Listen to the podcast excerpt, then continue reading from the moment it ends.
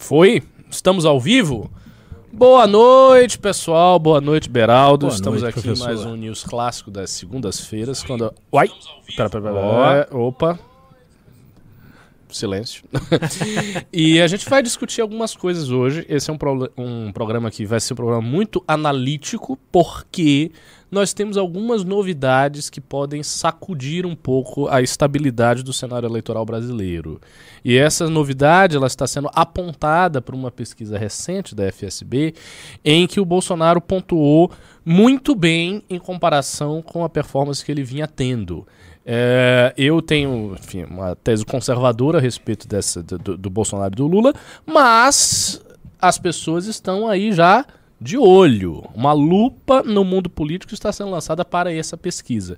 Não podemos nos esquecer, contextualizando, que o Bolsonaro tem aí uma PEC de 41 bilhões para gastar à vontade, coisa que ele já está fazendo e vai fazer mais ainda. Isso num, num período curtíssimo, que é basicamente esse período. Ou seja, ele tem, fora o fundo, fora a máquina toda, ele ainda tem 41 bi basicamente para fazer campanha. Então a gente pode dizer que a campanha do Bolsonaro é a mais assim a mais insuflada de todas as campanhas. Ele tem 41 bi por fora para fazer isso aí. Não bastasse isso, eh, nós temos marcada aí no próximo mês uma manifestação do dia de 7 de setembro, que tende a ser a maior manifestação da história do bolsonarismo. Eu acho que essa manifestação vai ser gigante, com todos os deputados que vão puxar voto pro Bolsonaro indo nessa manifestação. A gente tem por baixo aí uma infraestrutura de WhatsApp com algumas milhões de pessoas que certamente estão sendo organizadas, mobilizadas para trabalhar na campanha do Bolsonaro. E nós temos isso também o resultado lá em Goiás, Bolsonaro indo muito bem em Goiás, estando à frente do Lula com uma margem boa. Um antagonista até fez uma matéria sobre isso. Tudo bem que aquele Instituto Paraná Pesquisa ele não é muito confiável, mas o Bolsonaro está forte no Centro-Oeste, essa é a região mais forte e é uma das regiões mais ricas do país também, porque é a região do agro. É, o Renan teve com o pessoal do agro e ele viu esse, essa situação. Assim, o agro está todo fechado com o Bolsonaro. Você tem hoje um setor que está fechado com o Bolsonaro, um setor importantíssimo para a economia brasileira. Ou seja, é, o Bolsonaro tem alguma coisa para mostrar nessa eleição. Não tá tão fácil, não tá tão ganho. Outro tema que a gente vai tratar aqui é as impressões que o Beraldo teve do debate de governador de São Paulo. Eu confesso a vocês que eu não vi o debate, mas ele viu um- umas, umas partes. E a gente eu acho que a gente pode começar com isso. E no final nós vamos fazer um react de uns 20 minutos aí do Bolsonaro no Flow. Essa participação do Bolsonaro no Flow, aliás, é uma coisa muito curiosa, porque assim, é um, ele é o presidente em exercício e ele tá indo num podcast. Eu nunca vi um presidente do Brasil indo num podcast. E isso, assim, isso é sintomático de como a campanha mudou, como a lógica da campanha mudou. Ou seja, as- a internet e as redes sociais são tão importantes que fazem um presidente ir para um podcast. Quando, assim, isso é uma coisa absolutamente inesperada na história do Brasil. Nunca aconteceu. Nunca vi Fernando Henrique Cardoso no podcast. Nem existia, na realidade. E Lula muito menos, Dilma muito menos. E, assim, quer dizer, o Lula foi, mas o Lula não como presidente, né? Ele foi lá Uhum, no Pode Pode Pá. Pá. É, talvez ele vá aí ainda em alguns podcasts de esquerda. Mas assim, o presidente em exercício ir num podcast é um negócio muito, muito louco. Mas vamos começar pelo debate aqui. O que, que Vamos. você achou? Boa noite, meus queridos amigos e minhas queridas amigas. Professor Ricardo, sempre um prazer estar aqui nas segundas-feiras. E ontem a gente teve um domingo que deu um tempero né, do pontapé inicial para essa campanha de 2022, apesar da campanha mesmo só se iniciar oficialmente no dia 16 de agosto. A gente teve o debate da Band, é, 15 dias antes, ou, ou- ou- vai, nem 15 dias, 7 dias antes, uma semana antes do, do, do início oficial, que é uma coisa curiosa, porque são aqueles faz de conta da legislação brasileira. Todo mundo já sabe quem são os candidatos, porque as convenções partidárias tinham data até 5 de agosto para acontecer. Então as chapas já estão formadas, com cabeça de chapa e vice. É, todo mundo já tem seu número, tanto os candidatos a governador, como os candidatos a senador, é, presidente da República, obviamente, até os deputados, que são números muito mais expressivos de candidatos em cada chapa de cada partido.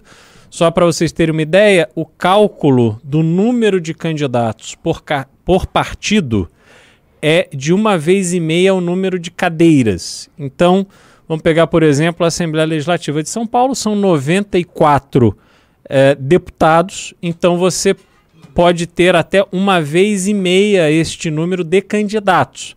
Você soma o número de partidos, e aí todo partido quer ter o número máximo de candidatos, que é para poder encorpar a chapa de mais votos, e aí você tem passa né, milhares de candidatos, e aí, obviamente, a maioria esmagadora são candidatos que estão ali só para constar, estão ali para fazer uma dobrada com algum candidato a federal ou estadual, né, dependendo ali de quem é o, o puxador, e eles fazem isso é, para se viabilizar, para se mostrar para a campanha de vereador daqui dois anos e tal. Então, assim, essa, esse contexto eleitoral ele tem uma série de supérfluos, né? E a discussão fica difícil porque é, é interessante. Se você tem o, nessa eleição o deputado estadual é o, a pessoa mais próxima do cidadão, né? Sim. É a pessoa que pelo menos mora no seu estado, que representa a sua região,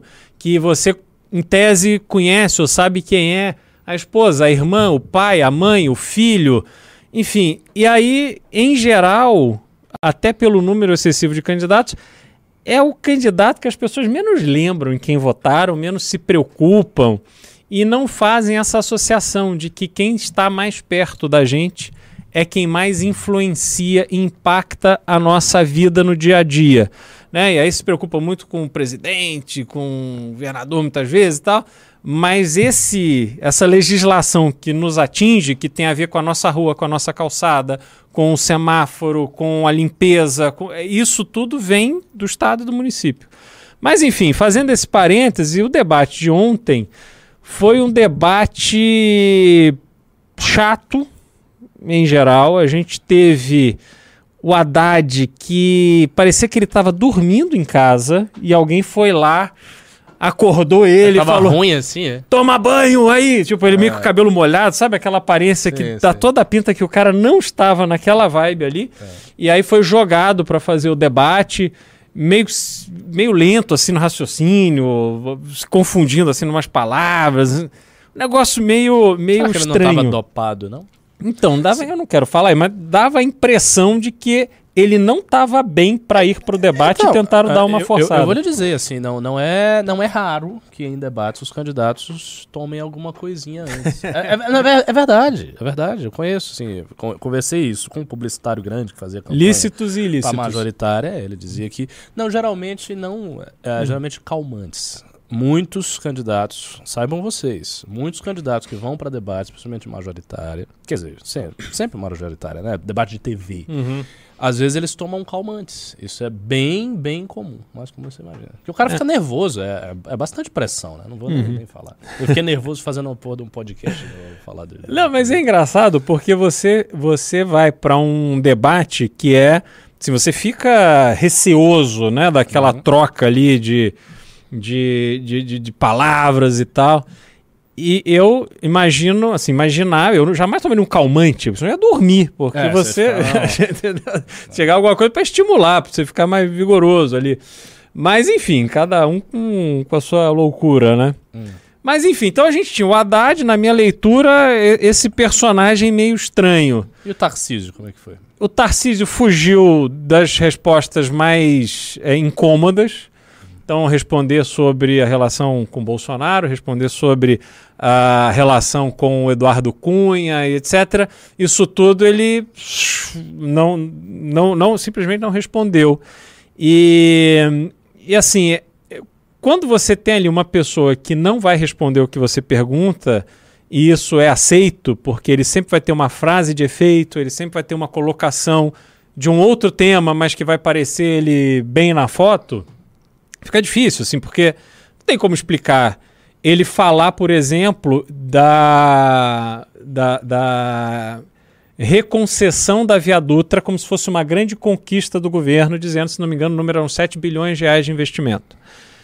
Mas aí você pensa friamente sobre isso. Ele ainda chamava atenção pelo fato de que agora a parte do Vale do Paraíba, que é uma crítica que eu faço assim muito ferrenha, a, vamos ter quatro faixas na Dutra na área do Vale do Paraíba, que é o mínimo necessário, é um absurdo ali por tantos anos não ter três, quatro faixas, porque o tráfego de caminhões é um negócio extremamente intenso e, obviamente, os carros ficam ali de desvantagem, não só uhum. pelo trânsito que se forma, mas porque é perigoso, né? E aí ele estava dizendo isso como se fosse uma conquista do governo Bolsonaro. Mas pensa bem, primeiro, a Via Dutra já está concedida há 30 anos.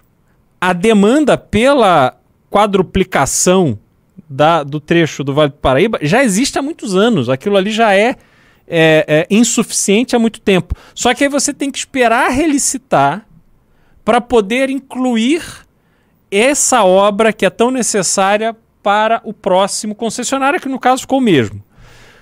E aí o ponto é o seguinte, Ricardo: 7 bi que a CCR não vai pôr a mão no bolso dela. Ela vai cobrar do usuário da Via Dutra. Então nós aqui de São Paulo vamos pagar. E aí eles vão fazer o caixa com o nosso dinheiro para fazer essa obra. E aí, se em algum outro ponto precisar de uma ampliação, espera mais 30 anos, porque isso só vai ser negociado na próxima é, é, reconcessão. Então é de uma loucura, porque se nós vamos pagar de qualquer forma, então por que, que o governo ele não tem a prerrogativa de estabelecer não só a prioridade das obras, mas o tempo das obras? Porque senão o mundo evolui, São Paulo cresce, mas a gente fica limitado porque tem alguém lá faturando bilhões com um contrato que diz: não, eu não preciso fazer mais nada, eu já fiz. Uhum. Entendeu? Então eu fiz aqui, eu peguei esse 7 bi, fiz a obra que vocês mandaram e agora eu vou ganhar mais 20. Só mantendo aqui, na minha cabeça, esse modelo de privatização é uma das coisas mais idiotas que só aqui no Brasil que se aplaude dizendo que isso é liberal. E isso é um absurdo, né? Isso é um limitador. E a gente né, nos é imposto é, pagar caro para rodar numa rodovia que nós pagamos para construir. Agora, só uma pausa. Eu acho que seria conveniente mesmo a gente fazer o react do Bolsonaro, talvez agora. O é. pessoal está dizendo que ele está gigante no Flow. Tem 250 mil pessoas Não é possível. Haja robô. São os robôs. Não, não, eu não acho que é robô. Eu, são os robôs da Jovem Pan. Você já viu a audiência dos programas da Jovem Pan? Não, tudo bem. P pode ser que tenha uma parte. Mas assim, o Bolsonaro. Assim, Bolsonaro é o presidente, né? Ele tem 50 Sim. milhões. Um cara que tem 50 milhões de votos e uma militância engajada do jeito que ele tem. Opa! Não, mas cadê? Você bota a imagem aqui? Eles estão ouvindo? A, a audiência está ouvindo? Eu, particularmente, Bom. eu não me considero de direita, eu não me considero de esquerda. Eu gosto de pegar cada, cada assunto e me debruçar sobre ele. Quantas pessoas vendo, Heitor? 200? Eu sou a favor. Eu sou a favor. Nossa. 200 mil E vai ter mais. E vai ter mais. E vai ter mais. 270. Isso, isso aí vai bater 700 mil fácil. Vai ser a maior live. Vai, vai ultrapassar do... Mas elas, elas fazem parte da, da minha visão, da minha de, visão de mundo. Sim, Igor, deixa de enrolar. Vai logo, passar. Essa maneira que o STF se propõe e tal. Ou será que é legal? Será que ele vai bater no STF aí? Ó, o Jesse Brum tá dizendo que não tá ouvindo nada que tá áudio duplicado. Cê, você não quer. Peraí, peraí, peraí. O pessoal tá reclamando do som. É, a gente põe o fone. Cadê a Jennifer? Ô, Jennifer! Chama ela lá. A gente põe o fone aqui e aí você bota. Tá ligado esse aqui? Eu não sei. Vamos ver aqui agora.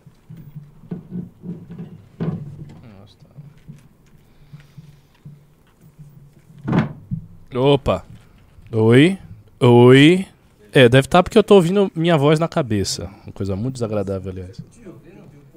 Não, tá lá. Não, tô ouvindo na tela. Tô ouvindo na tela.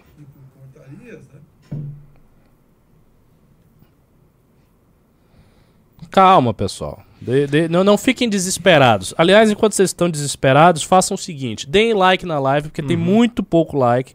A gente tá com audiência baixa, uma das audiências mais baixas que eu já vi nos últimos tempos. É verdade. Deem like na live, por favor, e a gente vai fazer o react. Vamos ouvir a entrevista toda desse desgraçado. Lembrando que. é, tá. Pô, esse Jesse Bruno também tá enchendo o saco já. O cara falou. Ah, não Aí fica aí. Agora tá reclamando aí da produção. Ah, pá, vai te catar também, pô. Chatice. Aguarda aí, vai chegar o negócio, rapaz.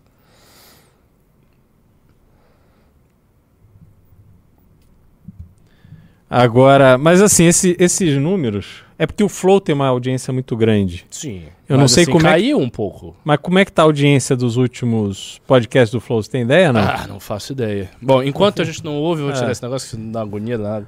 É... Cara, eu acho que a audiência, assim, tá mais baixo do que quando era com o Monark.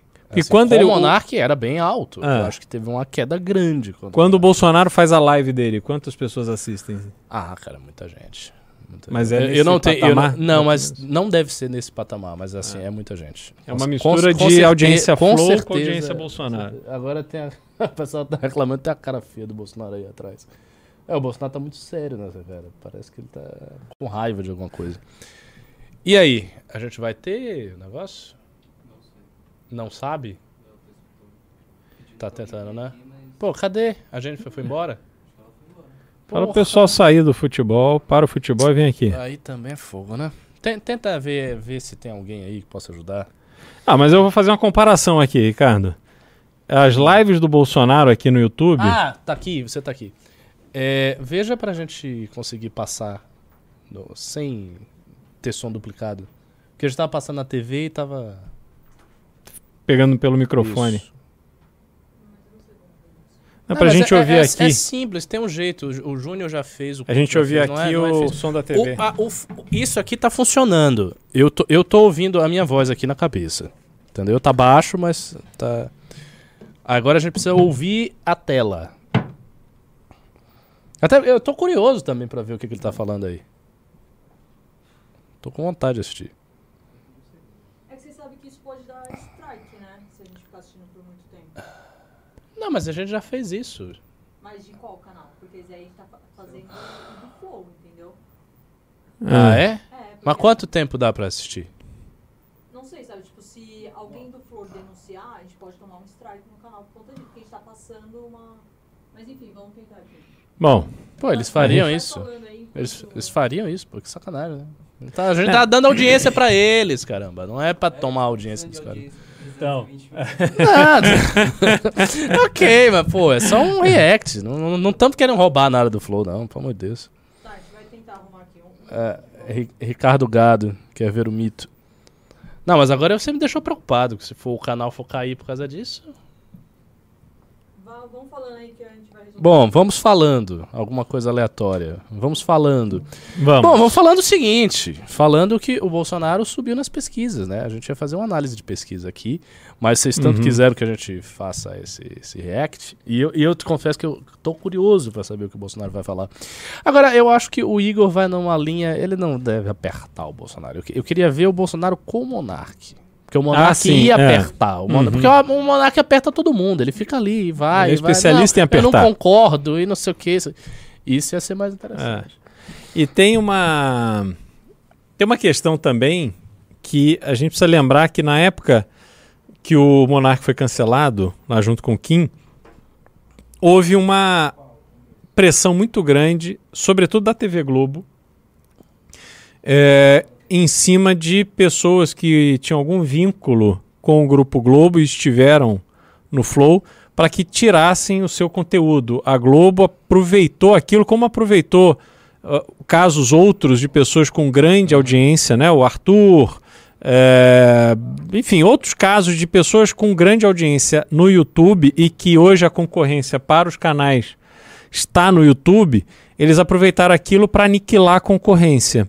E o Bolsonaro no Flow não deixa de ser também uma, um protesto dele, quer dizer, ele dando crédito para um canal de podcast grande é, e não ele, ele recusando, ele não quer ir ao debate, não quer ir a vários lugares, mas aí ele vai num podcast de internet e que tem uma audiência importante e tal. Então tem ali por trás também um jogo é, YouTube versus, É, versus canais tradicionais. Ah, e a eleição dele é uma eleição que basicamente contou com a internet. Na primeira. Essa, Uhum. obviamente, é diferente. Sim. Então, ele, ele é o cara da internet. Ele É. é o cara que surgiu nisso aí, não tem a menor dúvida. É, agora, se a gente olhar o crescimento dele nas pesquisas, que a gente vai ver as pesquisas daqui a pouco, está muito associado a uma solução, mesmo que temporária, dos problemas mais graves que o brasileiro estava enfrentando. E havia essa leitura no entorno do Bolsonaro de que o preço dos combustíveis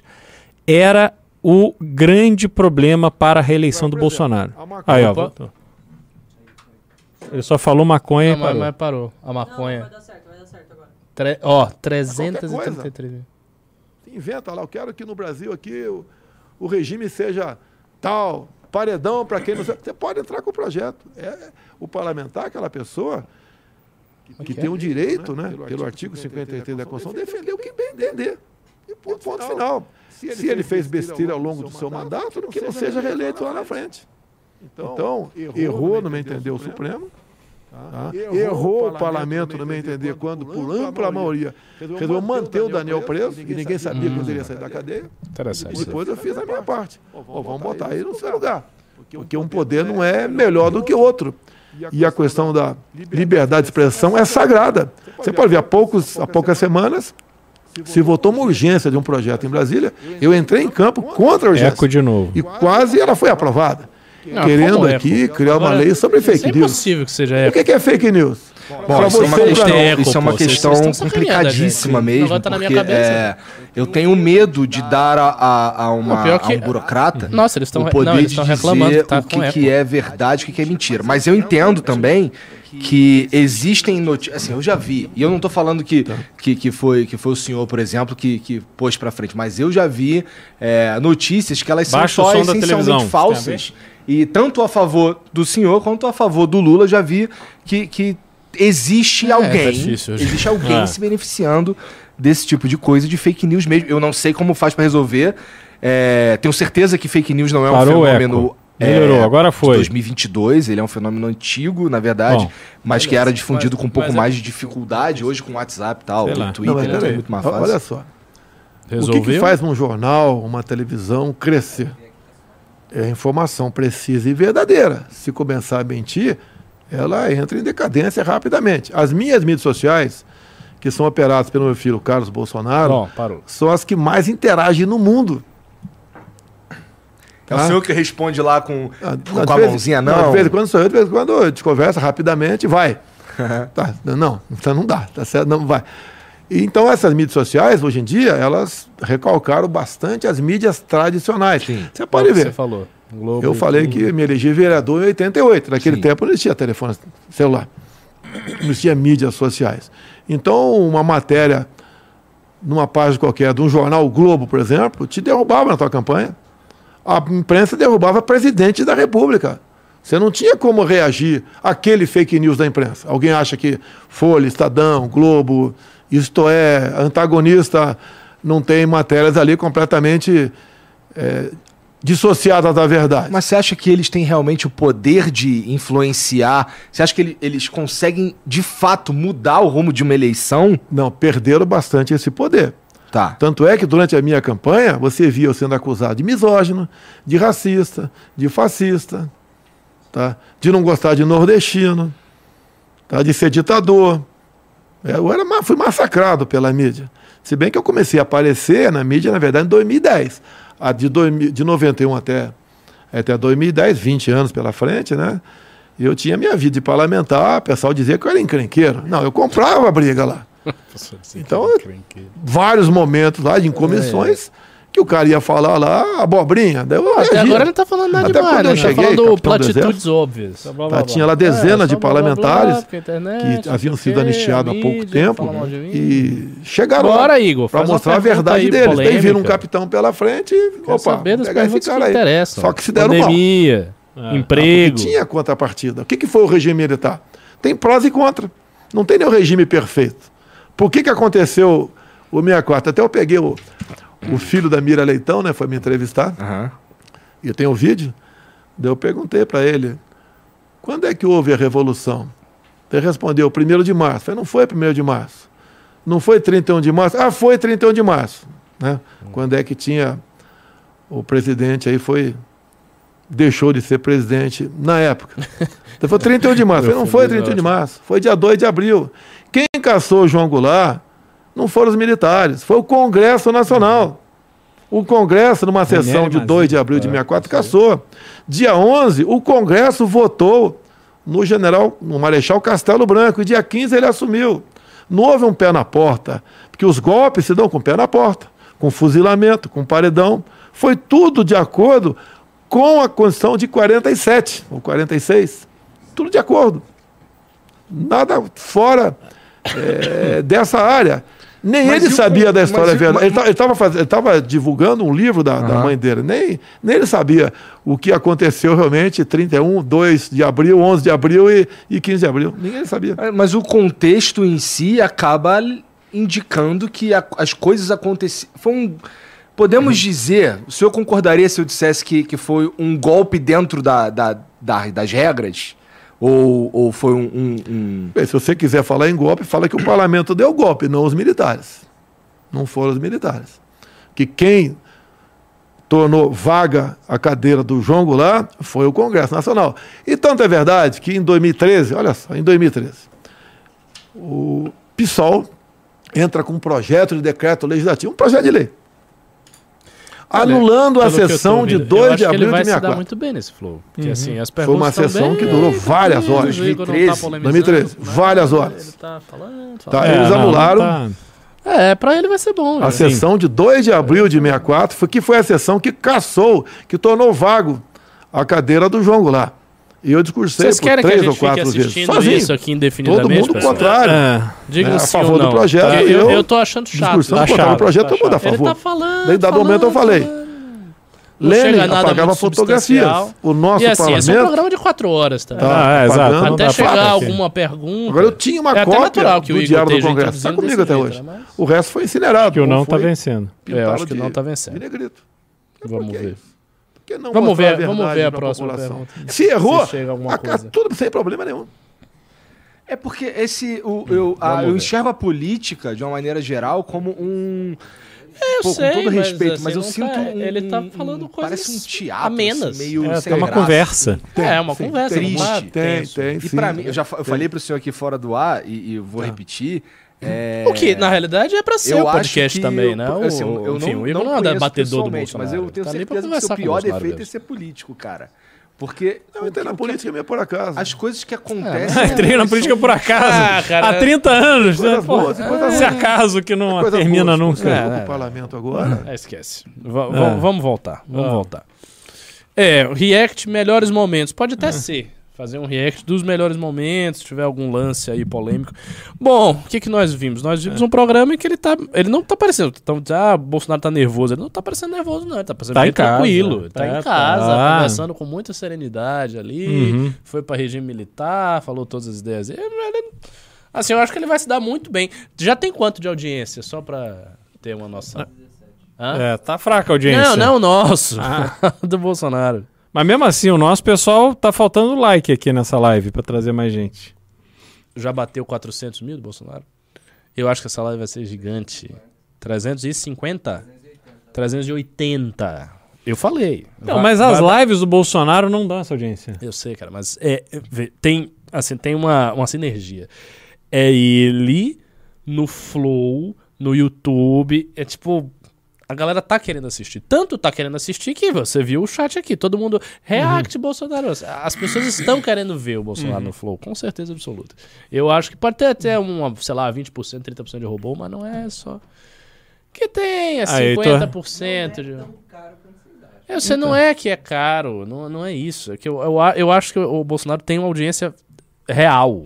Agora, se grande. fosse é o Lula no Flow, o que, que você acha que ia ser? Porra, muita audiência. Mais do que o Bolsonaro? Não. Não acho. Não? não, não acho porque o público do Lula é não menos é internet do que o Bolsonaro. O Bolsonaro é Entendi. é forte demais na internet. Na internet o Bolsonaro é a figura mais forte. Ele comentou ali, ah, as minhas redes sociais que são é, uhum. manuseadas aí pelo Carlos pelo Bolsonaro, são as que mais engajam no mundo e tal. É. Isso é real. Assim, uhum. Ele tem redes sociais gigantes, não, não dá para negar.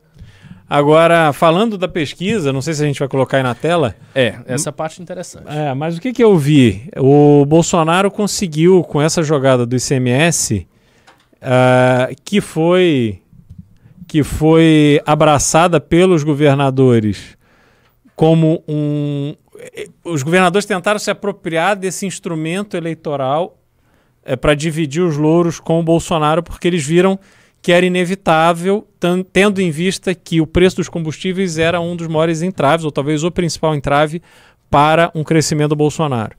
E agora, com a queda do, do ICMS, o que a gente vê nos postos de combustível é uma gasolina significativamente mais barata do que estava, ao passo que o diesel está muito mais caro. Então, você tem assim uma diferença, um preço a mais pelo diesel, coisa que não acontecia. O diesel era um, um combustível né, dos mais baratos, ele estava mais para etanol do que para gasolina, e hoje ele está R$ 1,50 ou mais acima do preço da gasolina. E com isso, o Bolsonaro abriu uma janela através da Petrobras, abriu uma janela de importação do diesel, porque aqui o diesel está tão caro comparado com o mercado internacional que voltou a ser interessante a importação. E aí a- a- o, o importador brasileiro consegue pagar mais caro para trazer diesel e ganhar dinheiro aqui no Brasil. E isso é, isso é uma ineficiência, isso é assim, um absurdo. Primeiro porque a tal política de preços internacionais não está acontecendo no diesel, porque a gente continua com o diesel caro, apesar de ter é, acontecido uma redução no mercado internacional. E essa insatisfação que deveria gerar nos caminhoneiros, ela foi acalmada a partir da grana que ele vai dar para os caminhoneiros. Sim. Então, isso consegue manter. Assim, Tem um o- auxílio, né? a- Auxílio Então, exatamente. tá. Mil reais, acho que por quatro meses, ou até o final do ano. Isso Todo mês? Pra todo caminhoneiro? para todo caminhoneiro. Ah, é ativo, tem um cadastro de caminhoneiros, então ele tem que estar ativo até, se não me engano, maio desse ano. Aí ele recebe. Então, essa grana não é que o caminhoneiro vai repor perdas, essa grana vai servir para ele pagar esse prêmio em razão do alto custo do diesel. E, e aí ele vai, assim, no último minuto, conseguir segurar a falta de diesel que estava prevista agora para esse mês de agosto. Só o que, que acontece? O cenário para o ano que vem, dos estados, sobretudo, é um negócio assim caótico. Porque essa perda de arrecadação que houve com a redução do CMS, os estados não estão preparados para absorver. Você acha que pode ter uma quebradeira geral dos estados? Ah, eu É, acho. quebrados é, então, é, quem quebra são as pessoas, porque assim, É, vai começar a faltar dinheiro, não vai ter investimento, aí não vai ter obra, aí não tem emprego, aí não gera economia vai- e tudo mais que a gente sabe. E isso em São Paulo vai ser especialmente complicado, porque você tem aqui a maior demanda para o bom fun- funcionamento da economia. Quando o Estado ele está numa situação difícil, ele não consegue é, empurrar as coisas para frente. Então a gente sente mais porque a economia fica mais retraída. Nos estados que dependem essencialmente de repasses da União, você vai ter uma pressão enorme em Brasília para tentar resolver isso de alguma forma. Né? Mas a situação para o ano que vem realmente é muito complicada. Muito Ah, o. Bolsonaro não tá ligando. né? Ele quer Não. se reeleger e acabou. Não, nem os governadores estão ligando agora. Eles Não, vão pensar ninguém- nisso dia Cara, véspera 1 de, de novembro. eleição, ninguém liga pra nada. As pessoas ligam pra se manter no poder. Uhum. Assim, simples assim. Simples assim. Mas vamos ver as pesquisas? Vamos. Dar uma olhadinha. Essa, esse é o primeiro gráfico das pesquisas, Heitor? Espontâneo. Cenário espontâneo, vamos ver. Hum. Cara, no espontâneo tem uma diferença bem pequena já, viu? Uhum. Assim, 7% só. Essa é a diferença que dá pra virar. O que me impressionou aqui não é. Que me impressionou foi isso aqui. Ciro com três só, né? 3%. Ah. Tipo, o Ciro Gomes, ele dissolveu. Uhum. Dissolveu, tá muito baixo. Caramba. E, e- e, a- e a- da mesma forma me surpreende a Simone. Se 1% das pessoas falarem Simone. É, né? Estranho, né? Não tem. Que campanha ela tá fazendo? O próprio MDB não tá apoiando. Em vários estados eles fecharam com Lula. Mas sabe o que que é isso aqui? Eu acho que isso aqui são os remanescentes da terceira via fracassada. Que vem é, o nome dela com simpatia. Isso aqui, exatamente. Yeah. Ó, branco nulo. Não... Isso aqui não é tanto quanto eu Uhum. imaginava. Eu pensei que aqui fosse maior, pensei que fosse mais branco nulo. E nenhum, né? É que o nenhum se soma ali, É, né? isso ainda daria o quê? Uns 10% É. aqui. Tá. Vamos ver a outra. Série histórica, voto espontâneo para presidente. Vamos ver. Ó, o Lula baixou. O Lula voltou ao É que ele era. É, tem margem de erro, obviamente, mas olhando assim, ele voltou ao que ele era em março. Ou seja, ele está retrocedendo. tá? Ele subiu ali 41, 40, 39. Não, não, não, não, não, não, não, não, não, não, calma, calma, calma. Deixa eu ver. Ó, e o azul aqui, Bolsonaro. Cara, o Bolsonaro subiu consideravelmente. Então, assim, tá a mesma coisa de junho, subiu aqui em agosto. Aí tem esses 15%, que é indeciso, não voto. O Ciro também estável, na verdade. Ele Mais não ou- conseguiu crescer. Mais ou menos, né? Eu, eu acho que o, o Ciro tá enfraquecendo, na verdade. Se olhar ali, ele tava com 5%, 4%, 4%, aí ficou 3, 3, 3, ah, não, 2, o Ciro, 3. o Ciro é o laranja. Ah, é o 4, laranja, pera. 3, 3, 3, 3, E 3, esse? 3. Ah, o- outros. É, É. O, o Ciro se manteve, na verdade. Eu achei que ele tivesse mais voto antes. Uhum. Pode baixar aí. Cenário estimulado. É, no estimulado também a diferença tá é 7%. Igual, Exatamente, 7%. Aí Ciro Gomes tem um pouco mais, 7%, 3% para Simone Tebet. Agora, olha Dois- só. Não. Felipe Dávila, Vera Lúcia, Sofia Manzano, Leonardo Pericles e Roberto Jefferson somam juntos 1%. É. Porra, Roberto Jefferson. Bob Jeff. Bob Jeff. Mas o, o Felipe Dávila do Novo, é que ele vinha ali, não sei se, né, aparentemente uma forçação É, de mas- barra, marcando alguma coisa, mas agora é, é zero. É, eu acho que o, o, o voto do Novo ele vai ser transferido para Simone Tebet. E o, É. o Janones possivelmente vai para o Lula. Ou seja, vai, vai botar Sim. mais uns votinhos.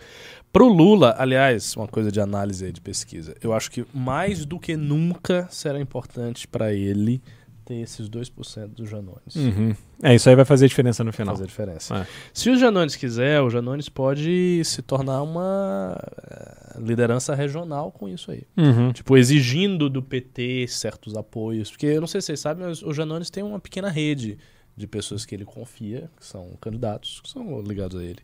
Então ele pode trabalhar em cima dessa rede, pedindo certos apoios. Dá, dá para ele fazer uma, assim, uma negociação boa com esse, com É. esse voto. Não, e em Minas, o Lula fechou com o Calil. E o Calil vai ter dificuldade de vencer do o Zema. Sim. Né? O Claro. Zema está com uma aliança muito forte e bem avaliado. E se o Calil perder, o Janones fica realmente como um- Não é? uma força política Uma em força Minas possível. muito relevante. Exatamente, É. exatamente. Vamos ver. Intenção de voto estimulada. Queda do Lula. Queda, assim, considerável. Ele bateu a mesma coisa aqui. Ó, esse último quarto, para ele, não foi muito bem. Ele teve uma Uhum. subida aqui, nessa semana de julho. Eu nem sei a que se deveu essa subida aqui. 41 para 44, que desceu para 41. Será que margem de erro aqui? Pode ser. Porque assim, ele vinha melhor, 43, 41, Uhum. 46, 44, 43, caiu para 41, Bolsonaro também subindo. Se o Bolsonaro continuar subindo, a gente tem o quê? Falta quanto tempo para a campanha? A campanha vai ser dia 16? 16 começa? 16 começa. Então 16 são sete começa. dias. Sete dias já. Uhum. Então a gente tem uma semana para a campanha de fato. Uhum. E aí a campanha vai até 2 de outubro. Não é isso? Isso. A- É, No é, votação no dia Primeiro 2. turno, claro. É, são quantas, quantas semanas? Deixa eu ver. 45 São dias. seis, é. É. mais É. ou menos. Assim, ele teve uma subida boa. Se ele, Uhum. se ele continuar subindo desse jeito, se ele conseguir enfraquecer esse voto do Lula, pode ser que ele chegue melhor do que se imagina no. É, porque isso aqui só pode ser margem de erro, porque você não, não imagina que alguém que ia votar no Bolsonaro agora vai votar no Lula. Não Por quê? Você Isso rola. Rola, claro. vai de um extremo a outro. Porque assim, as pessoas não percebem isso como tão extremo do jeito que a gente percebe. O eleitor comum às vezes gosta dos dois. Eu já vi gente que, não, eu gosto do Bolsonaro e gosto do Lula. é real, real, o cara gosta dos dois, gosta do Bolsonaro e gosta do Lula. Tem gente que, olha só que loucura.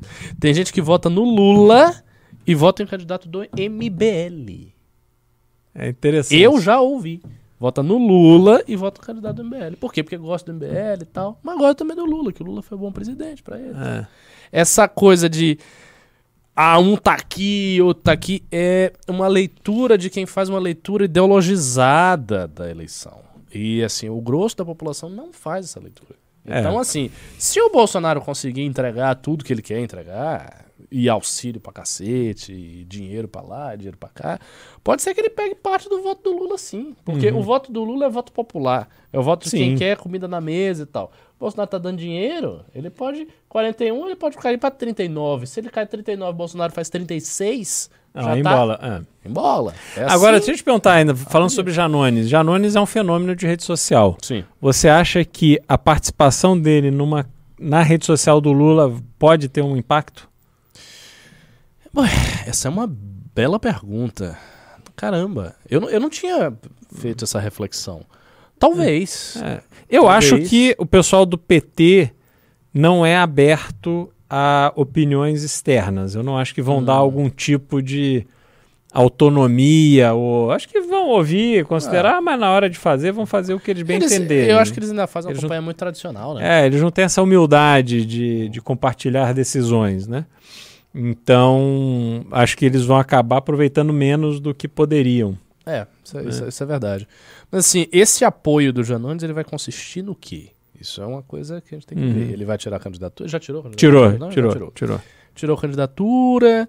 Ah, mas ele vai fazer o quê? Ele vai puxar voto pro Lula? Ele vai se mover, movimentar durante a campanha? Porque a campanha vem aí. Ele vai fazer É. o quê na campanha? Ele vai se mover na campanha? A princípio, acho que a ideia é essa, porque ele vai ser Então eu acho que. Então, aí eu acho que ele, po- ele Lula. pode fazer um trabalho nas redes sociais dele. Independentemente Uhum. do PT, o PT vai ver como vitrine e ele vai fazer um trabalho na rede social dele. Isso pode contar alguma coisa. Porque se ele tem 2% de voto, Uhum, ele alcança, sei lá, 3% do eleitorado, ou um- 1,5% do eleitorado, uhum. é 1,5%, 2% que pode assegurar que o Lula mantenha Não, é. essa diferença de 7%. Pro Lula, isso é Porque muito o- se o. Bolsonaro subir um pouquinho, pegando, por exemplo, voto indeciso, voto nulo, Uhum. ainda tem esse detalhe, né? O Bolsonaro tem como dis- espaço disputável não apenas o voto do Lula, mas também o voto do indeciso, que vai ter que Uhum. se decidir, e o voto do nulo, que eventualmente sai do nulo e vai pra votar. Nesse nulo, não tem só a classe média, as pessoas Uhum. ideologizadas, tem o nulo do pobre. Sim. O pobre também tá votando nulo. E o pobre precisa de. precisa comer, precisa fazer Uhum. as coisas dele. Se ele recebe esse dinheiro, pode ser que o Bolsonaro tire 2, 3% do nulo. E aí essa diferença do Janones vai fazer um impacto grande. Vamos ver aqui. Ah, feminino, masculino. É, olha só. Ali 60 anos ou mais. Tá, eu, eu vou chegar. Mas eu me surpreendi aqui com o feminino masculino. Não tem tanta diferença assim do Lula. É 44 para 39. Do Bolsonaro, sim, é gigantesca. 42 para 26. O Bolsonaro não tem voto feminino. Mas não vou falar nada, não, porque o MBL também não, né? Esse é o problema da direita. As mulheres não gostam da direita. É. A gente precisa mudar isso aí, Beraldo. Fazer um. Não, mas eu acho que não é que elas não gostam, é que... Ah, larguei. Não, mas é porque. Então, mas é, é- você vai dizer que o discurso do Bolsonaro é um discurso de direita? Não é. Ele é um discurso belicoso. Ele é, É um. tosco, mas tá É no campo da tosco e tal. Pois é, mas eu acho que a, a comunicação com as mulheres, na verdade, é uma comunicação que é, exige um pouco mais de é, serenidade. Tem que ser uma coisa mais centrada, né? É, você, Então- você falou um ponto. É, assim, jogar caneca na câmera, por exemplo, não conversa bem com as mulheres, entendeu? Acho que é isso. É, tem a ver, tem a ver, sim. A Ceciliana tá dizendo aqui, eu gosto do MBL, tá? Não, tem mulheres que claro. gostam, obviamente. Tem, a gente tem pimbeiras, tem alunos na academia, tem meninas que vão pros, pros congressos e tudo mais. Mas, assim, percentualmente a diferença é bem grande ainda. E eu, eu quero ainda implementar um projeto, assim, oficial no MBL pra mudar essa história, porque eu acho isso Você quer uma péssimo. cota? Não, cota não. cota não, mas, eu- mas eu quero de fato entender a comunicação do MBL e tentar, tipo, assim, bolar meios de mudar essa proporção. Não é bom que tenha uma proporção tão grande assim. Não. Porque você não consegue na prática, você não consegue, é difícil, você tirar a diferença. Tipo, se, se você tem muito mais voto masculino do que feminino, na hora da, da urna, conta. Uhum. Porque você. Tipo, você não vai ter 90% dos homens. Por exemplo, Sim. o Lula. O Lula tem uma situação interessante. Ele tem mais do feminino, mas o masculino dele não é Tá tão perto. baixo. É. Já, por exemplo, se a gente fosse comparar o que o Lula tem do feminino com o Bolsonaro masculino, daria pau a pau. Só que a diferença vem do feminino. Uhum. Então, veja só, se o Bolsonaro tivesse um voto feminino equilibrado, o Bolsonaro estava empatado com o Lula. Uhum. E não tá. Então, o problema do Bolsonaro é o voto feminino. Porque o Bolsonaro não vai conseguir pegar esses 42 e botar 60% contra 30%. Uhum. Ele não vai pegar todos os homens. Isso é uma, é uma coisa assim, sem, sem sentido, porque os caras são de esquerda, enfim, tem outras, outra, outra pegada. Então, se ele muda isso, aí ele consegue ser competitivo. O problema dele é o voto feminino. Ah. Aí vamos ver. Ciro Gomes é equilibrado. Aí, tudo é equilibrado. Tudo é equilibrado. Quem tem zero, tem zero em tudo também. Não tem porra nenhuma. Esse café com leite. É, os café com leite já foi. Aí vem idade. Bom, jovem também. Diferença grande dos jovens aí. 41, 41. É, é, é invertida, né? Só que o Bolsonaro é muito fraco com os, os jovens de 16, 24. Bem fraco mesmo. E 60 anos ou mais. Olha isso. Surpreendente. Ah. É isso que eu falei. Isso, isso aqui é. Isso eu não imaginaria. Ah. Não imaginaria. Caramba. O Lula tem muito mais percentual de voto entre os idosos. E as pessoas falaram que o problema do Bolsonaro era os idosos, era a terceira idade. É. Estamos, Quem tá atrás do Bolsonaro? não, estamos muito equivocados. Mas é que você tem que cruzar isso aqui com faixa de renda. Ah, mas mesmo assim. Porque eu acho que você tem uma concentração do Bolsonaro na terceira idade com faixa de renda mais alta. É, sim, isso, isso é e possível. o Lula mais velho com a faixa de renda menor. Isso é possível. Bom, ensino fundamental, questão de escolaridade. É, aqui, aqui eu imaginava que fosse isso. É, tem- o Lula pega os mais simples, então tem 52 para 27, e pega os mais escolarizados. Agora, só fazer uma 40 para observação, 32. Aí no ensino médio, o Bolsonaro dá uma invertida. só rapidamente voltando aqui. A Simone Tebet e o André Janones têm a mesma preferência de voto feminino. É. E o, né? e o Janones tem três vezes mais voto feminino que masculino. É, a Simone, como ela tem mais masculino, aí ela fica com mais votos no total. É, pô, tem uma diferença. Agora, ali, ele pega os caras mais escolarizados e os menos escolarizados. Uhum. Aí, isto aqui também. Isso é um gargalo pro PT. E, olha como se inverte. É, não, Católico e evangélico. e esse é um gargalo grande pro PT. Por isso, que por isso que também as pessoas falam. As pessoas estão dizendo isso há muito tempo. Que ah, o Lula tá falando muita merda. O Lula faz discurso, ele fala muita bobagem. O Lula fala muita idiotice. Eu não sei se ele fala tanto idiotice. Ele, ele fala as coisas para um público que ele quer atingir. Uhum. Tem um certo público que tá com o Bolsonaro, e ele sabe disso. Uhum. O agro, por exemplo, agora ele elogiou o MST e tal. O agro tá com o Bolsonaro. O Lula pode elogiar o MST, ele pode ir com um boné do MST, ele pode botar uma, uma camisa do MST. O agro está com o Bolsonaro. Por que, que o Lula vai querer agradar o agro se não tá com ele? Agora, ele fala de aborto, Hum. mas os católicos, 50%, votam nele. Eu não sei, mas eu acho que a igreja católica no Brasil é tão fraca. Assim, com todo respeito a vocês aí que são católicos. Eu, eu, eu era Eu- pra ser católico, não sou porque a igreja é fraca. Então, eu não sei se. Não, lá, esse é um outro debate, Heitor. Depois a gente se aprofunda nessa sua leitura. Eu não sei, eu, eu, eu sinto a, a igreja católica do- aqui no Brasil perdendo muito terreno, sabe? Ela tá perdendo terreno para os evangélicos, ela não se afirma assim com vigor nas suas questões doutrinárias. Isso é uma impressão minha. Eu não sou, eu não sou nem cristão, não gosto de ficar Mas, não, mas o que, eu- dando que aconteceu foi. na é, religião dos outros, mas A Igreja Católica demorou para reagir ao fenômeno dos evangélicos, Hum. que era uma igreja. é, e tá reagindo agora. Agora tem a renovação carismática, que traz um tipo de. Mas já tinha, desde quando era criança tinha esse negócio. Não, mas é, ela, ela se fortaleceu como uma resposta, porque as missas tradicionais, elas são. É difícil você levar um jovem e ele se encantar por uma missa tradicional. É, eu gosto, mas eu sei que eu sou exceção. Agora, quando você tem uma música mais participativa, isso de alguma forma é, estimula o jovem a participar. Ah, tem, enfim, vários, várias iniciativas nesse respeito. Só que as igrejas evangélicas foram muito mais eficientes em vender a cura inexistente para a doença que aflige a população. E a população, em grande medida, ela quer ser enganada. Ela procura um. um- né, muitas vezes, eh, não estou generalizando, obviamente, mas você tem nessa, nesse crescimento da igreja, das igrejas evangélicas uma, uma, uma, uma transação ali de eh, carências e necessidades versus esperança e, e soluções eh, que a igreja evangélica oferece, e isso fez com que elas crescessem. E a igreja católica não soube reagir a isso.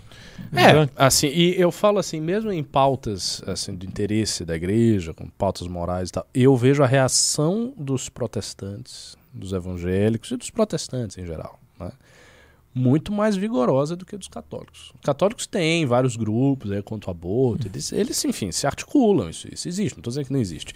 Mas eu sinto que os evangélicos, eles têm mais força. Os evangélicos, por exemplo, os evangélicos têm uma bancada. É, não, Você tem então, uma bancada da Bíblia, a bancada dos evangélicos. Você tem um partido, o Republicanos, o antigo PRB, é da Igreja Universal. Você tem o PSC, que tem um monte de evangélicos. Você tem. Os, os evangélicos, eles se organizam dessa maneira. E eu não sinto isso com os católicos. Não, é- católicos, você vê um deputado ou outro que é um católico, umas coisas é assim. que ele não é católico, ele quer o voto dos É, católicos. pois é, não é. Ele não é o sabe? representante da igreja, como é no caso do- dos evangelhos, do Edir Macedo, Malafaia, etc. Mas o que acontece? A igreja tem um- uma presença política muito dispersa. Isso fica muito é, na, em algumas figuras representantes importantes da Igreja Católica, mas não é feito com uma unidade. Não tem uma liderança central que estabelece qual é a estratégia. É, é essencialmente padres que conquistam algum espaço e que simpatizam com uma, cau- uma causa e aí e isso não, não dá essa força que a igreja evangélica tem porque ali é um comando único de fato É, bom. É, vamos ver as outras estatísticas. Pode baixar um pouquinho. Vamos ver por ah, dinheiro. Nossa, é, entre os mais pobres, assim, a vantagem do Lula é esmagadora. É grotesca. Ele tem três vezes mais votos que o Bolsonaro até um salário mínimo e mais de duas vezes mais votos até dois salários mínimos. Tem, não tem comparação.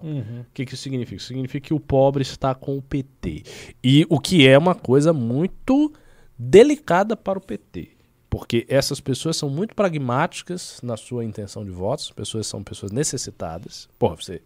Cara, você ganhar dois salários mínimos no Brasil, com a inflação que tá, você, assim, você tá na favela e passando fome. é renda familiar Essa é, essa, é a renda- essa é a realidade. Você está na favela e passando fome. Então, essas pessoas elas são muito vulneráveis. E estão com o Lula naquela esperança que a vida delas melhore. Se o PT não entregar isso aí, em um ano isso aqui vai embora. Vai embora. O voto do Bolsonaro não. Mas o voto do PT vai embora. Então o PT tem, um, tem uma tarefa muito difícil. Por isso que eu acho que o PT vai fazer de tudo para fazer um governo bom para as classes populares. Porque realmente é necessário. O voto deles está todo aí. Aí o Bolsonaro vira a partir dos mais ricos. Então, de 2 até 5, que pff, não vou dizer que 2 até 5 é rico, pelo amor de Deus. E mais de 5, mais de 5 também não é rico. Não tem ninguém rico aí, né? O que se chama de rico no Brasil. mais de 5 é tudo né É, chega até, mas o grosso aí desses 45% é o cara que é remediado, É. digamos assim.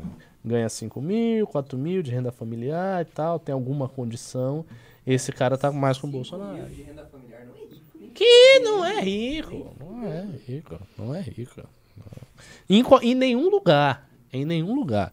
Só vive bem quem tem, sei lá, 5 mil reais no Brasil, cidade do interior do Nordeste e do com, Norte. com casa própria É, no, no interior do Nordeste você vive bem, com 5 mil reais, você vive tranquilamente. Aí tem os outros candidatos, que também não interessa muito. É, o, Ciro, o Ciro vai consideravelmente melhor também nas, nas classes mais altas. Natural, o discurso dele é sofisticado, é complicado. Simone Tebet também, né? Óbvio. o mais pobre nem sabe quem é Simone Tebet. Zero. E o Janones. o mais rico nem sabe E o quem é Janones, o inverso clássico, né? 5, 2 e 1, ela 2, 4 e 5. Ou seja, esses dois aqui, eles são tipo o Yin e o Yang, né? Eles estão assim, claramente en- encaixados. Demais não interessa. O que, o que que é PEA? Eu também não sei o que, que é. Não, bom, não sei. Vamos ver região. Região. Deixa, deixa eu ver região direitinho aqui.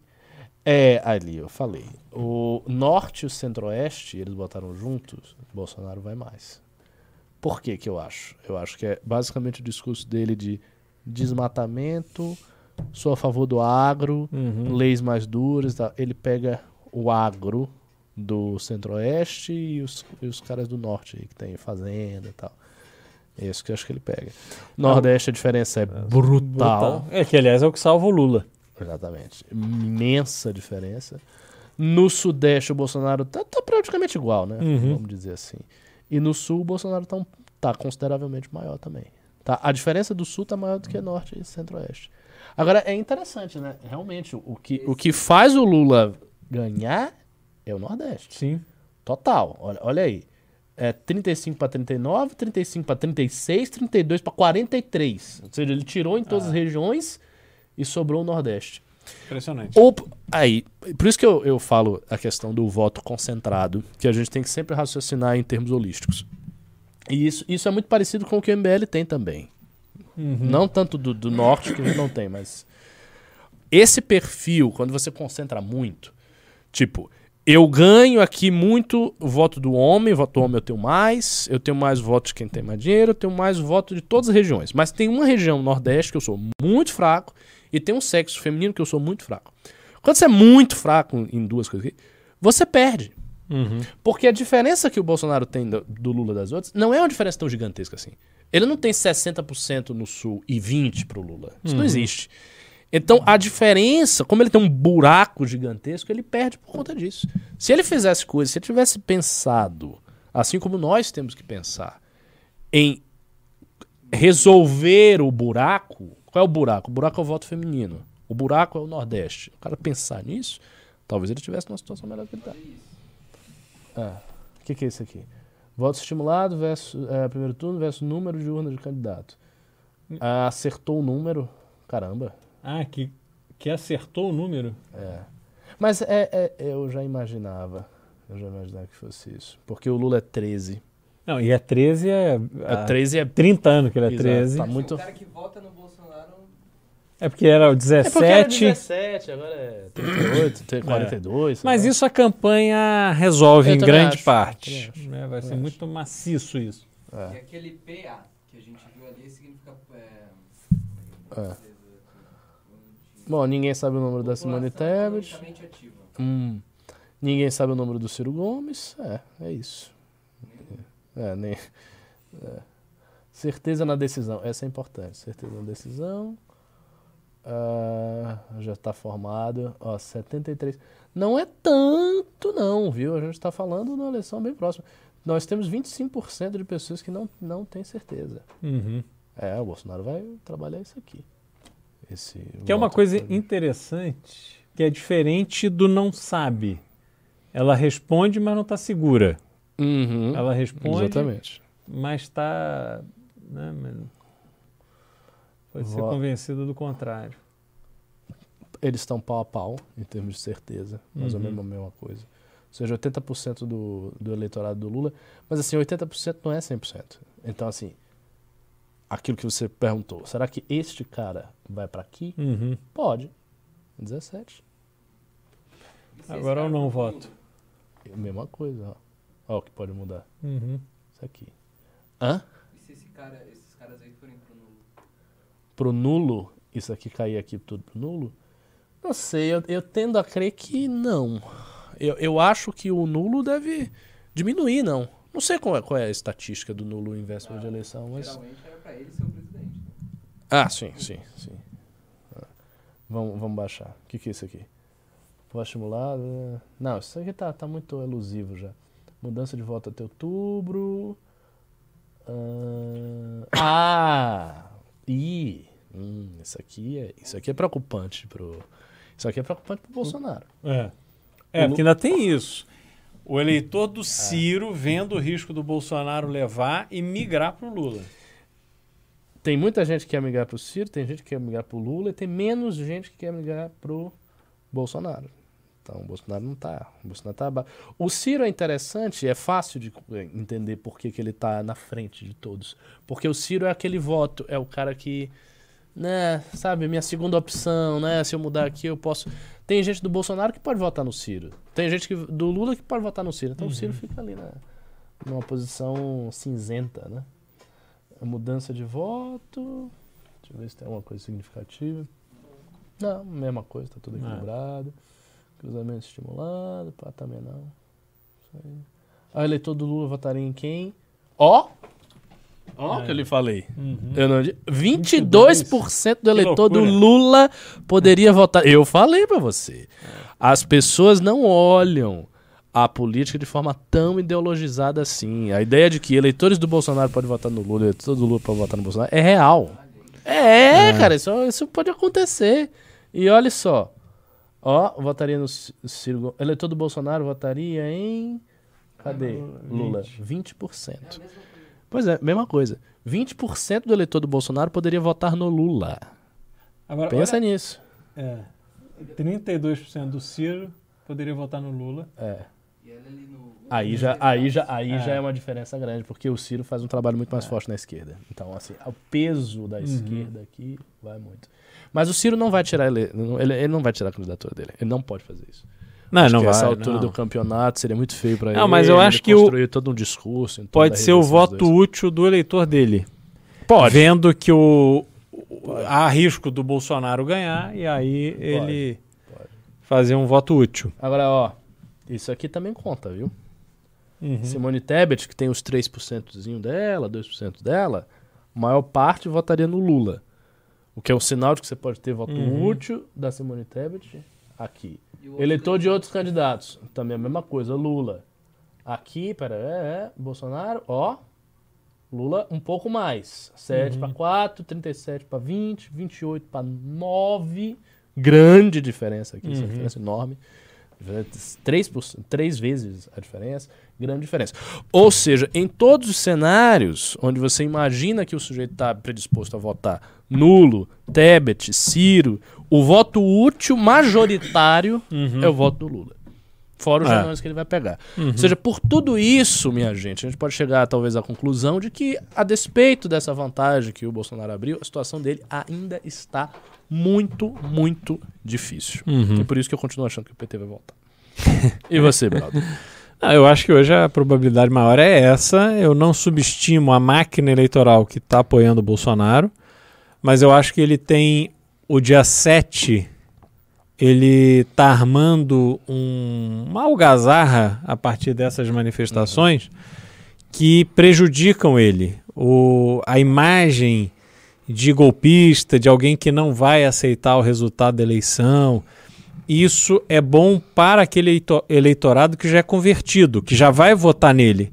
Mas isso afasta uma parte do eleitorado que ele precisa conquistar. Então, é, se Bolsonaro for Bolsonaro no dia 7, ele vai arrumar uma algazarra que, a meu ver, vai atrapalhar muito mais do que ajudar nesse crescimento eleitoral. E acho que essa é uma preocupação que esses caciques que comandam a política brasileira, que estão no entorno da campanha dele, é uma preocupação que eles também têm.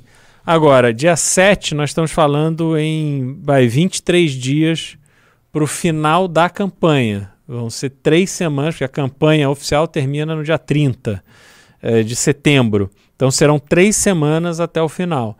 Eh, tem que ver a dimensão do problema para ver se dá tempo de corrigir ou não.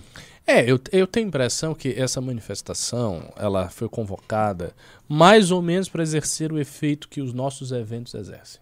Que os eventos que os, enfim, o pessoal aqui está fazendo. Que é Uhum. o quê? Basicamente mobilizar uma cer- um certo conjunto de pessoas para que essas pessoas sejam multiplicadoras e façam coisas e tal. Lógico que o discurso do bolsonarismo é golpista, né? já, sabe disso. O discurso é muito diferente do MBL. Mas eu acho que cumpre uma função semelhante. E como você falou, vão ser três semanas, ou seja, as três semanas decisivas. E esse cara vai botar muita gente na rua e essa galera vai sair com uma missão. Qual é a tua missão? Você vai ser um apóstolo do Bolsonaro. Isso você aí. vai levar a palavra do Bolsonaro para sua família, para o seu Uhum. trabalho, vai pegar santinho, vai ficar enchendo o saco dos outros. Vai ter uma mobilização de um milhão de nego aí que é possível que bata 1 milhão, 700 mil negros, com a missão de eleger o cara.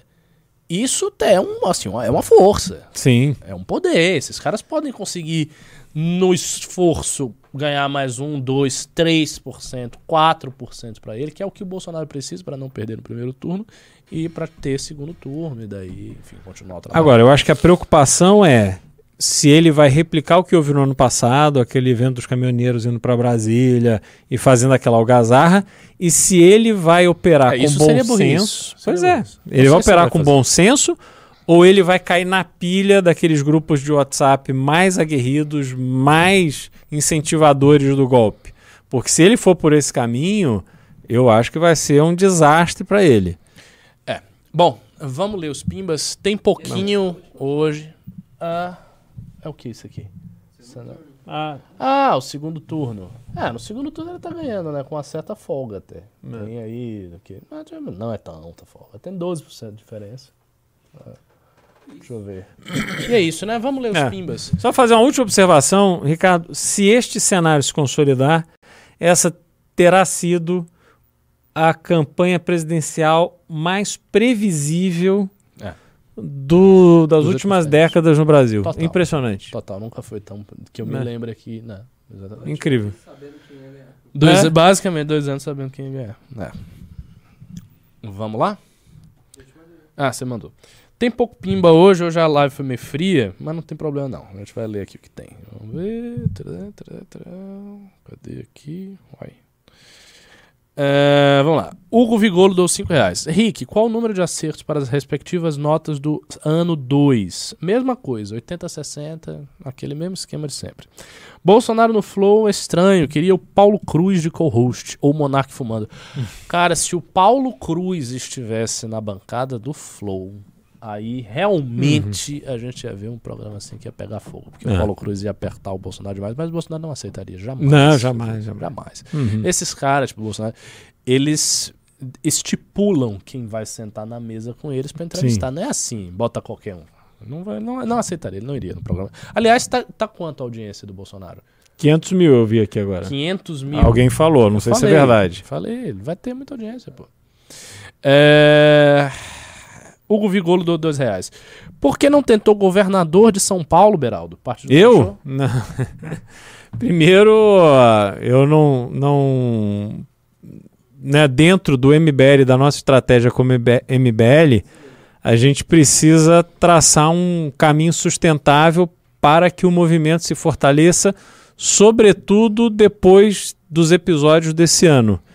E tentar uma candidatura ao governo, para mim, que é minha primeira eleição, é, ainda não tem uma penetração no público geral, e não estou falando nem só do MBL, mas mesmo o público do Arthur, que obviamente seria a grande base para uma campanha ao executivo, isso ainda seria muito precoce. E aí, obviamente, dentro desse cenário, ou a gente faria isso num partido muito pequeno, é, que aceitaria essa candidatura, ou a gente teria portas fechadas. No União Brasil, por exemplo, no way. Ah, ver Mas o aqui. tempo chegará, tenho certeza disso. É... Hugo Vigolo, do 5 reais. Ah, não, senhor Pica das Galáxias, do 5 reais. Muito bom, minha mãe bolsonarista estava vendo você no exato momento que ela estava falando mal do MBL. É, ainda perguntei se era o Silas Malafaia, só de zoas. Tenta converter sua mãe aí ao É. MBLismo. Hugo Vigolo deu 5 reais. Muito bacana os rapazes do Red Pill, mas cada noia doida deles a respeito de mulher é privilégios para homens, chega a ser extremista. É, eles têm, assim, eu confesso que eu concordei com muita coisa que eu ouvi ali no programa, mas o chat não. O chat me desagradou. Um chat muito agressivo, eles foram muito antipáticos com a Amanda, porque ela é mulher, não sei o quê, reclamando, é mulher, é mulher, é mulher, é mulher. Isso aí, cara, é o, o fenômeno da desagregação do tecido social.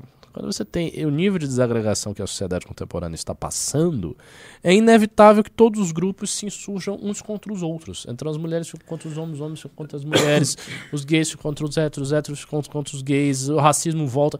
Muita, é, as tensões todas elas vão aumentando, aumentando, aumentando, aumentando e aflorando. Entendeu? E olhe que a gente ainda está falando num mundo que, em grande medida, não está indo para as vias de fato, né? não está indo para porradaria. Quando isso acontecer, e eu tendo a crer que uma hora vai acontecer, as pessoas vão se organizar em grupos agressivos e esses grupos vão lutar uns contra os outros, como- aconteceu na década de 30. Se isso acontecer, cara, vai ser muito feia a situação. Muito feia. Ah, Pedro Muro. Pedro Muro? Dos 5 reais. React melhores momentos amanhã. É, vamos fazer isso aí. Diógenes Souza, do 10 reais. Professor Cabum, você tem de fazer uma live com o professor Iago Martins. Ele tem um livro sobre idolatria política. É um bom caminho para uma ponte com evangélicos. É uma boa dica que você me deu. Eu conheci o Iago quando eu estava no. Quando a gente estava funcionando no outro escritório da Vila Mariana. O Iago fez uma entrevista comigo. Eu entrevistei ele pro YouTube e tal, fiz várias perguntas. Um cara muito bacana, muito simpático, gostei de conversar com ele. Inteligente, raciocínio rápido, assim, muito afiado. Eu teria o maior prazer de fazer uma entrevista com ele. Eu acho que o Iago Martins poderia estar no News. Inclusive, é uma ideia que toda hora a gente fica cogitando, né? Fazer news especiais, pelo menos uma vez por semana, convidando pessoas, assim, sabe? A gente pode fazer isso, cara.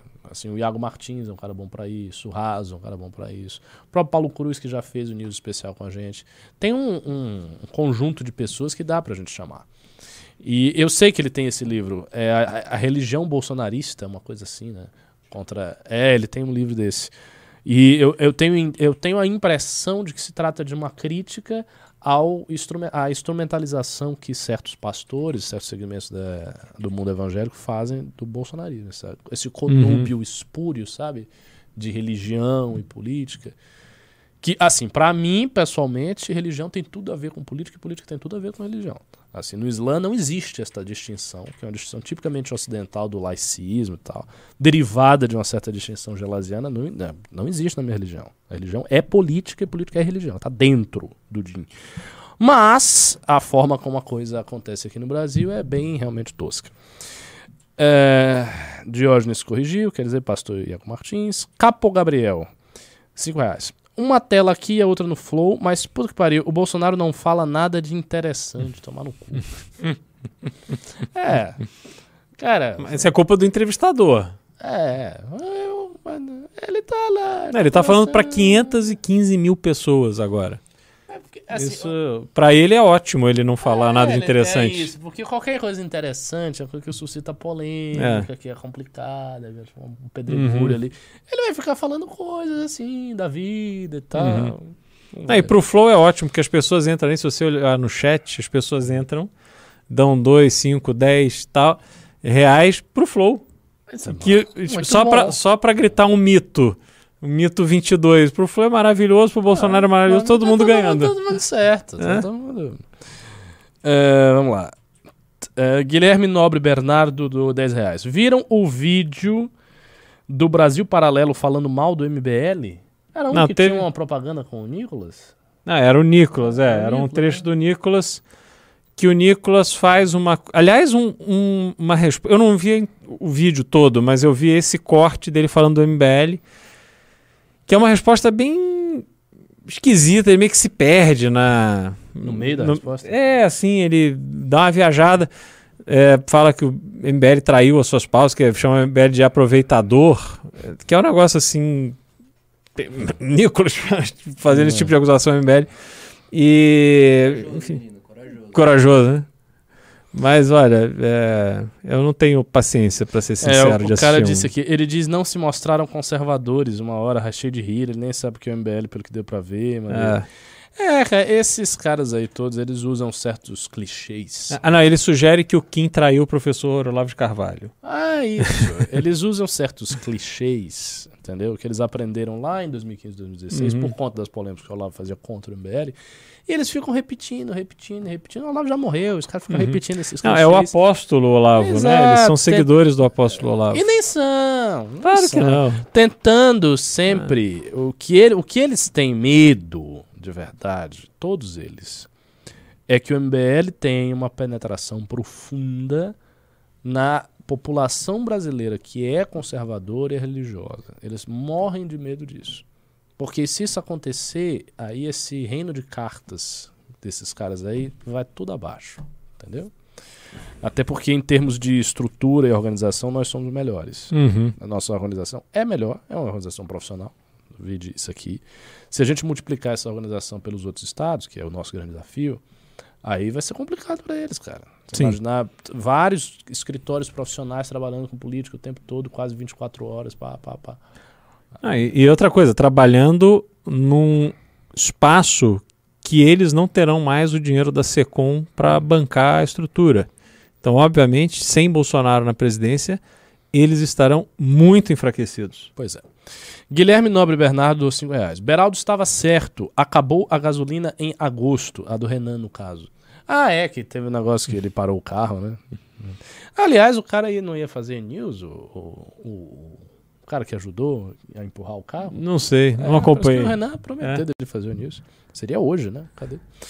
É, Paulo Roberto doou 5 reais. Conheço algumas marcas de material esportivo, de games, que gostariam de patrocinar os canais do MBL, do Kim do Arthur. Vocês fazem merchan? Então, a gente nunca fez, né? Eu não sei se. Não pode, né? Porque deve estar. É, não sei- eu não sei até que ponto a gente pode fazer isso e de fato a gente nunca fez sem propaganda de nada. Mas eu acho que devia fazer. Você acha que devia fazer? Pô, bem pago? É. É. É, e de coisas assim. É, É. coisas gamers e tal. É. Uhum. É, um kitzinho gamer, né? Pra gente jogar, né? É, seria, seria uma boa. Eu, eu, eu quero um PC pra jogar Diablo 4. Vocês não podem me arranjar, né? Cara, se vocês me arranjarem um PC pra Diablo 4, eu venho aqui com a camisa aqui da loja. Eu faço qualquer coisa, irmão. Você Bota, começa até a usar meu Instagram. É, Enzo Rodrigues, 12, 15 reais. Qual seria a reação da mídia a uma eventual vitória do Bolsonaro? O segundo mandato pode ser menos pior? Eu acho que a Globo se compõe mais fácil com Bolsonaro do que com Lula. Ah, e o jogo já está jogado ali. A gente tem que entender o seguinte: o segundo mandato do Bolsonaro ele vai ter muito menos importância para o jogo político do que ele tem no primeiro, porque no primeiro ele tem a caneta e ele é a figura para a reeleição. No segundo mandato, essa utilidade já terá cessado. E como ele vai estar na mão das forças dominantes do Congresso Nacional, que podem mandar ele para casa mais cedo, ele vai ter que lidar com algumas questões com bastante equilíbrio. E eu não vejo ele indo para o conflito com a imprensa. É, o- o Gustavo Henrique do dois reais. Pingo do MBL Embu. MBL Embu. Olá, saudação. É, seria melhor o Lula ou o Bolso ganhar para a direita liberal? Sigam o Instagram MBL Embu. Sigam aí MBL Embu. A gente está montando os Instagrams de cidade. Tem várias páginas inativas que estão voltando a ficar ativas. Tá? Então sigam. Cara, eu acho que as duas opções que nós temos são trágicas. É, é difícil até para mim ver qual é a pior. É. Bolsonaro deturpa a direita. Né? Assim, ele não tem um discurso. Ele tem até um discurso de direita, mas não é um governo de direita. É, não tem ali- aliados que militam no campo da direita, muito pelo contrário. E. Não, eu, enfim, acho que os- realmente os dois cenários são terríveis. A Pri Pompeu dou 7 dólares canadenses. A Igreja Católica não é esquerdista só no BR, não. O Papa nem sequer comentou Roe versus Wade. Veja, a Igreja Católica não é esquerdista. Isso é uma afirmação muito, muito pesada que você está fazendo. Mas eu sinto uma certa inarticulação em termos de retomar uma autoridade sobre a sociedade. Há muito tempo já, na verdade, há muitas décadas. Só uma breve observação, Ricardo, é que a Igreja Católica ela não, não defende suas pautas de forma é, única no ambiente político. Então ela não luta ali por uma isenção que vai dar mais dinheiro e tal. Ela pode até fazer, mas ela faz isso de uma forma muito mais é, discreta, digamos assim, do que o- as lideranças evangélicas que têm pautas específicas e eles querem aprovar leis que os beneficiem e eles têm muita atuação ali em várias frentes. Isso, como eu disse, faz com que a liderança política da Igreja Católica seja muito dispersa. E, obviamente, ela acaba se associando muito às pautas sociais que são associadas à esquerda. É, mas assim, é uma coisa que pode ser mudada também. A, a Uhum. Igreja Católica já teve muitos partidos, que eram partidos católicos ligados ao Vaticano. Por exemplo, na Alemanha, antes dos nazistas ascenderem, eles tinham um partido importante lá, o Partido de Centro. que os nazistas obviamente destruíram. É, Israel Brandão dou 5 reais. Vocês acham que tem chance de ir para o segundo turno em São Paulo o Garcia e o Tarcísio, ficando o PT de fora? Não acredito. Não. Eu acho que o Haddad fica em primeiro e aí o voto não PT se divide entre Rodrigo e Tarcísio. Acho que o Rodrigo leva vantagem, apesar da performance ruim dele ontem. Acho que ele leva vantagem sobre o Ele Tarcísio. foi fraco no debate? Foi fraco no debate. Ah. Não, não teve a performance que Se esperava. se esperava. É, ele tem uma bagagem de vida pública aqui em São Paulo de, sei lá, 20 anos. Né, contra o Tarcísio, que era o grande antagonista dele, que é um cara que acabou de chegar com uma conversa enfiada, eu acho que ele deveria ter se imposto, ele não conseguiu. Atla do dois reais. Kim, Rubinho e Samuca, o terror do bolso petismo. Pois é, sigam Uhum. aí o Samuel Chang. É, tá fazendo um trabalho extraordinário lá em Santa Catarina. Aliás, todo o núcleo dele tá muito bom. Então, de parabéns. É hoje, assim, com certeza absoluta, o melhor núcleo do MBL é Santa Catarina. Podem, aí, pessoal de Santa Catarina, façam esse corte aí de segundo vocês. E o Samuel Chang está fazendo um grande trabalho é, nas redes, fora das redes, em evento, em coisa. Então, sigam o Samuel Chang no Insta, no TikTok e, e nas outras redes sociais todas que ele tiver. É, Jaime Ribeiro dou dois reais. Nando me bloqueou porque disse que a live tá com 500 mil. Como é Nando? Que Nando? Nando Moura? É, não sei. O que, que você quer que a gente faça? Peça pro Nando Moura. Reclama lá. É, Gui Vieira do. Ah, é verdade. Ah, Gui Vieira deu 10 reais. Viram o Augusto de Arruda Botelho atacando o MBL? É, a gente viu, né? Ele quer polarizar com o movimento. né? Agora é engraçado porque eu estive ele. com ele, convidei ele para um debate. O André Marinho é, cham- chamou ele para fazer um debate comigo e ele simplesmente recusou. Parece que o do com o Rubinho também, né? Mas é, não, então assim, aí fica falando mal e não, não faz debate. É porque esses, pra esses caras, debate é uma coisa também arriscada, né? Se o cara chegar e tomar um pau no debate, Ah, vai mas. tá com medo. É claro, É, pô. tá. E fica atacando. Mas, mas assim, é- isso é muito natural, tá? Ele vai. Ele, ele é candidato aqui pro, pro São Federal Paulo. aqui pro São Paulo, é, É. Pe- pelo PSB. É, ele quer polarizar, porque é um cara de esquerda, assim, de centro-esquerda e tal. Quer polarizar com o MBL, é natural. Todo mundo quer polarizar Pô, mas o MBL. Polariza olho no olho, né? É, Fica não, polarizando é- aí. Ele quer polarizar Ah, escondido. Exato, pô. não. Polariza, mas sem debater, É. né? Afinal de contas, o debate não é democrático. é, Draxis32 do DRS. Henrique Ferraz diz: Falem da Michelle fazendo campanha com evangélicos. Mas o que, que você quer que a gente fale? Ela vai fazer cada vez Uhum. mais, né? Né? Ah, falou que tinha, né, que é, acho que falou que demônios habitaram o Palácio do Planalto, uma coisa assim. Tem, É, realmente tem um demônio lá, né? Esse Jair Bolsonaro. né? É. É. Outro, são vários demônios. Vários, vários. Realmente os demônios abundam naquele local. Não, eu fico pensando o seguinte: a, a vida no Palácio da Alvorada.